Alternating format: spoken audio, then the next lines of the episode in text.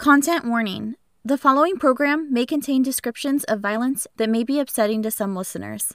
Listener discretion is advised.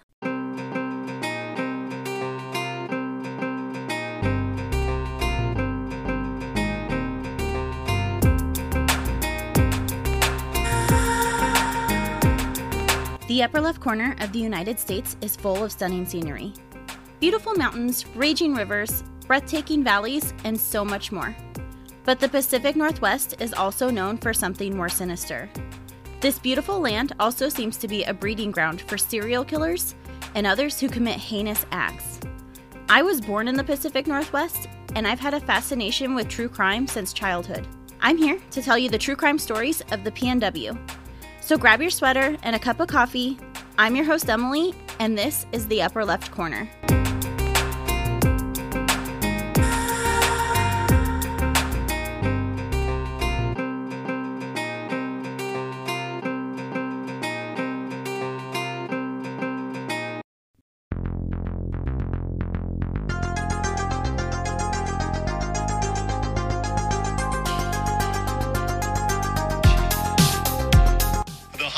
Intensified for a fugitive in the woods north of Cle Elum. The T- Kittitas County Sheriff's Office is trying to track down Jorge Alcantara Gonzalez. They believe he may know what happened to Ian Eccles, a hunter from Kent reported missing more than a week ago. Today, more than a dozen agencies, including the FBI and Border Patrol, are looking for this fugitive that they consider to be armed and dangerous. There are so many questions as to what happened to Ian Eccles, the missing hunter. That's what family wants to know. Law enforcement believes that catching this fugitive may just shed some light on where Ian Eccles went.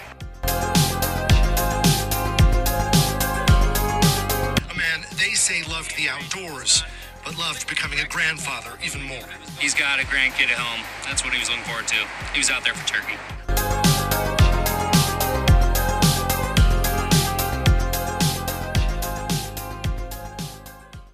Hey, upper left corner listeners. I have a developing case today, and the victim's family needs some help that I know some of my listeners can provide.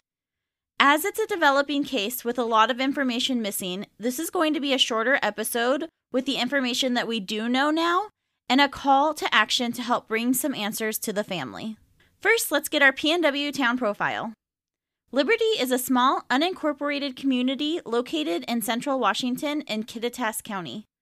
Liberty was a gold mining camp after the discovery of gold in the Swauk Creek area in 1873 and is notable for producing specimens of crystalline gold. Eventually, the gold deposits in the area began to dwindle and people left the town to seek their fortunes elsewhere. However, the town still has a smaller population of residents today, but it is referred to as a living ghost town. Liberty was added to the National Register of Historic Places in 1974. To this date, there is still some gold found around Liberty, and mining activity is continued. And now, on to our story. Today, I'll be telling you about Ian Eccles and what you can do to help this open case. My hope is to be able to do a follow up episode someday and have every loose end tied up for this family. Ian Eccles was born in 1978 to parents Sherry and Steve Eccles. He was the second of three children, with an older brother named Nathan and a little sister named Stephanie. I spoke with Stephanie for this episode, and she is the source for a lot of my information for this episode, but I also have other sources listed, as always, in my show notes and on my website. I extended an invitation to Stephanie or anyone in the Eccles family to be a guest on this episode, but they declined as this case began unfolding less than a year ago, and it's obviously fresh and very emotional to talk about. But I do want to thank Stephanie and her parents for their participation in this episode by sending information and answering any questions I had. Stephanie described Ian's life to me starting with his childhood. He was the middle child, and that was hard on him. He kind of didn't have a place as far as fitting in and used goofing off and humor to get attention. When he was a kid, he had a few childhood accidents, including a time that he stepped on hot coals at the river that someone just covered instead of putting out. And one time he got his foot caught in the spokes of a bicycle, which caused an injury that kept him out of school for a while and caused him to be held back in the first grade. In middle school, he was described as mischievous, but a very hard worker. He mowed lawns from a young age to make money.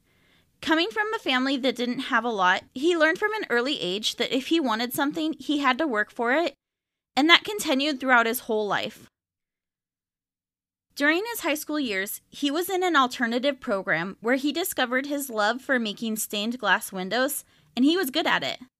He also had a job cleaning trains, and he met a guy named Randy who became like a second father to him. While his dad loved him, he wasn't into hunting or fishing as much as Randy, and he spent most of his time providing for his family. Randy took him hunting and fishing, and Ian became an excellent outdoorsman. He found a love for being out in the woods and spent countless nights camping in them with his friends. At his alternative school, he met a girl who would go on to be the mother of his child.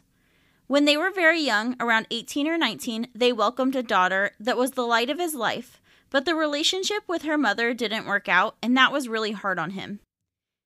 He had a rough go with other relationships in his 20s, and he had a hard time trusting after that. He had other hard things happen to him in his 20s that Stephanie says broke him, and this was the worst time in his life emotionally. He decided to get away by working out of town and began traveling around installing granite into new hotels. He hadn't traveled much up to that point, and so this was really great for him. He then met a woman who he moved to Seattle to be with, and Stephanie says that she was the best thing for Ian. And these were some of the happiest years of his life. He had a home, a dog, a good woman, all of the things he had always wanted. And the cherry on top was that his daughter was able to live with him, which meant the world to him. She was his everything. He valued his family over everything else in the world. On Sunday, May 17th, 2020, 41 year old Ian Eccles left his home in Kent, Washington, driving his Toyota FJ Cruiser to meet up with some friends to go turkey hunting near Liberty, Washington. His friends began to worry when he hadn't shown up, and figuring he may have gotten lost, began to search for him. Ian was an experienced hunter and very familiar with the area, so when he didn't show up by midday, they were concerned. Cell service is spotty at best in that area, so making contact to confirm if maybe he had stayed home was difficult while they were on the hunt. But the next day, when they hadn't heard from him and he hadn't arrived at work, his friends and family knew something was seriously wrong. His family wasn't super alarmed until this point because he enjoyed spending time alone in the woods, hiking, hunting, or fishing to clear his mind, and there had been times in the past where he had been hard to reach because of it. But they knew when he missed work, something wasn't right. They made contact with the Kittitas County Sheriff's Office at that time, and the Sheriff's Office sent out a search and rescue team alongside Ian's friends and family to search the area that he was expected to arrive that day, but nothing turned up immediately. At the time, it was unknown if he even made it to the area. For all anyone knew, he could have been missing from Kent or anywhere in between. But cell phone data placed Ian in the Cle Elum area on May 16th, as he had planned, and surveillance footage from a nearby convenience store showed him making a purchase. The last activity from his phone was at the intersection of Highway 10 and Highway 970, which, if you're familiar with the area, that's about where you lose service when you head over Blewett Pass. As they were searching, Ian's friends spotted his FJ Cruiser being driven by someone who was not Ian on Forest Service Road 9738. This triggered the investigation to shift from search and rescue to a more urgent investigation. Deputies later found Ian's car parked next to another stolen car, and as they approached the vehicles, they saw a man take off running into the heavily wooded forest. And though they chased him, he got away. Evidence found inside Ian's vehicle led detectives to believe Ian was deceased, and this kicked off the largest manhunt in Kittitas County history. Multiple agencies assisted in the search, and evidence in the vehicles pinpointed a man named Jorge Alcantara Gonzalez as Ian's killer. He was also wanted for multiple homicides from King and Lewis counties. The stolen car that was parked next to Ian's was registered to an 80 year old Falls City woman who had been found dead in her home on May 11th. When she was discovered, the coroner believed she had died around six weeks earlier due to the advanced state of decomposition, and due to no signs of trauma, her body was cremated without an autopsy. Her Ford Expedition matched the description of a vehicle involved in two burglaries in Kittitas County in April. They recovered firearms, a bow and arrow, tools, trail cameras, ammunition, food, and flashlights, as well as a Washington Department of Fish and Wildlife parking pass that was registered to Ian, as well as the keys to his car. They also found Alcantara Gonzalez's wallet with his driver's license and Ian's driver's license, credit, and debit cards. We'll be right back after a word from our sponsors.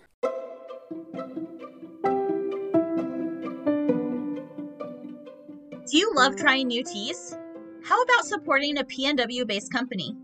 Then treat yourself to a cup of Plum Deluxe.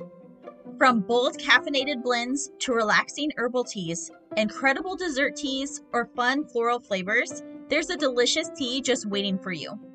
Every blend is made fresh in house using only the highest quality ingredients and carefully crafted recipes. They also have a popular Tea of the Month club, which gets you free shipping and other amazing perks. I've tried several different types of their teas, and so far my favorite is the Oregon Breakfast Black Tea, followed by my runner up, Portland Rose City Chai. Each packet of this tea tells you exactly what's in it and is shipped from Oregon. So if you would like to view the wide array of teas, visit plumdeluxe.com slash upper left and use the VIP code upper left to save 12% on your first order today. Plum Deluxe tea also makes a great gift. That's plumdeluxe.com. Your business deserves the same expertise as that of a Fortune 500 company. If you need a CIO level service, why hire a full time staff member at $250,000 a year when you can get this on demand service for fractions of the cost? As your CIO on demand will give you the steps you need to take so as to minimize interruption to your business and profitability and provide you and your business with training and education to prevent future attacks.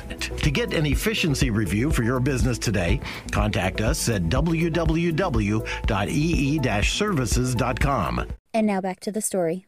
For weeks to come, the search intensified, and evidence of burglary at nearby cabins, a general store, and campsites in the Mineral Springs area were assumed to be linked to Alcantara Gonzalez, who was stealing food and supplies to survive. The authorities made the call to close down a majority of the Teanaway community forest to protect the public, as they knew the suspect was desperate and violent. Campgrounds, hiking trails, and other recreational areas were closed. They also had to pull many of the volunteer search and rescue members, including human and cadaver dogs, who were responsible just for searching for Ian, as it was dangerous for them if they should encounter the suspect. So the search at this time was done by mostly the police looking for the suspect. 23 days into the massive manhunt, on Sunday, June 14th, a Teanaway area resident was walking in his neighborhood and saw someone who looked like Alcantara Gonzalez inside a neighbor's house.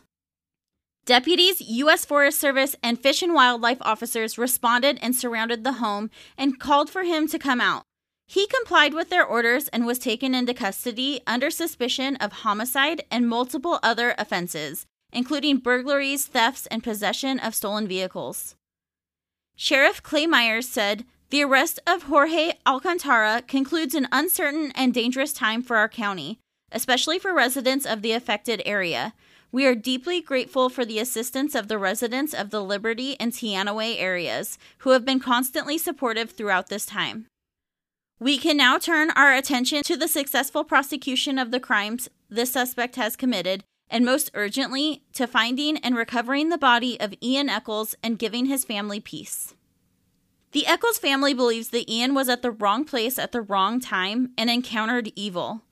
Authorities have found many camps that the accused had set up all over the area where the manhunt occurred, and he was able to see the highway from some of these spots, as well as who was driving into the camp.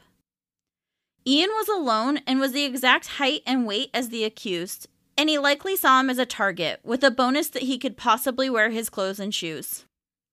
The accused to this day claims he is a thief but not a murderer, and that he had just found Ian's FJ Cruiser abandoned and never encountered Ian. He claims that the other stolen vehicle found at the scene, the Ford Expedition that belonged to 80 year old Nancy Holst, was given to him by Nancy as a gift for cleaning it out. Which, interesting that both of these gifts were given by people who ended up deceased. Ian was known to sleep in the back of his car during camping, hunting, and fishing, and the back seats were down when the vehicle was recovered in the arrangement Ian typically used when camping out in it. Unfortunately, there was also evidence that proved Ian was no longer alive, but there was also evidence that he put up a hell of a fight. Stephanie says Ian was a fighter. He was tough and he knew his way around weapons, and he would have fought for his life until the very end, and it appears that he did. There was evidence of bullets going in and exiting out the back of the vehicle. Stephanie says, quote, It would have taken a fatal shot to put him down. He had outlaw tattooed on his side for a reason. It's fitting with his tattoo, but absolutely devastating that he went out in a gunfight. So now that we know the details of where the case is at, here is what the Eccles family needs help with. Since Alcantara Gonzalez is still claiming his innocence, and at this current time the prosecutor is working with a no body homicide case, the family and the sheriff's office is requesting assistance in their search in this popular recreational area. He is currently being held on eight other counts, including burglary, possession of a stolen vehicle, and identity theft, while the homicide investigation is taking place. If you or someone you know plans to recreate in the central Washington area and you find yourself in the area of Liberty or Teanaway or anywhere near, please keep an eye out for things that are out of place. This area is great for hiking, hunting, mushroom picking, rock hounding, or recreating, so please keep your eyes open to things buried or hidden away in the woods or hollow tree stumps. Things of interest to the investigation include fishing equipment, abandoned tents or campsites, abandoned mountain bikes, clothes, weapons, human remains, or anything that seems suspicious or out of place should be reported to KitCom. Their phone number is 509 925 8534, and they will be able to dispatch the proper authorities to investigate.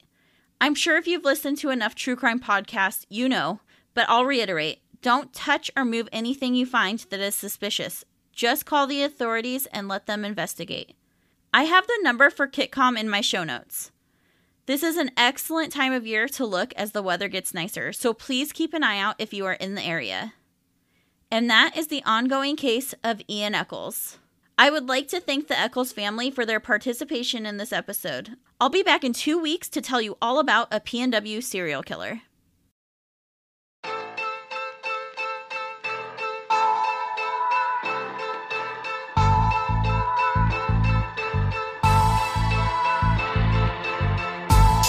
This week's wine I paired with my true crime is Bergevin Lane Moonspell Cabernet Sauvignon out of Walla Walla. I found this awesome website called ReverseWinesnob.com, which reviews wines that won't break the bank. I'm not a fancy person, so this was right up my alley. After reading the review for this wine, I decided I had to find myself a bottle. So here we go. Bergevin Lane Moonspell Cabernet Sauvignon starts with the aroma of black cherry and plums with lots of vanilla, a little leather, and a little cedar. With dark berry fruit, this wine tastes smooth and silky. It ends with a dry, savory, very long, and slightly tannic finish with lingering vanilla, licorice, and chocolate. Thank you to the Reverse Wine Snob for the recommendation. It was great.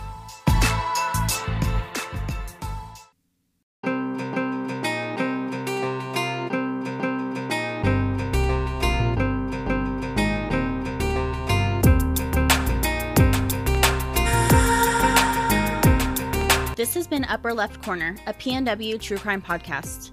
If you enjoyed the episode, please leave a five star rating and review and share it with a friend. All of the sources for this episode are listed in the show notes and at upperleftpodcast.com. While you are there, check out the Support Victim Causes tab to find the way you can help the victims' families, or take a peek at my merch. You can follow me on Instagram at Upper Left Corner Pod. If you have a case suggestion or a PNW wine recommendation, please email me at upperleftpodcast at gmail.com. Thank you for your support.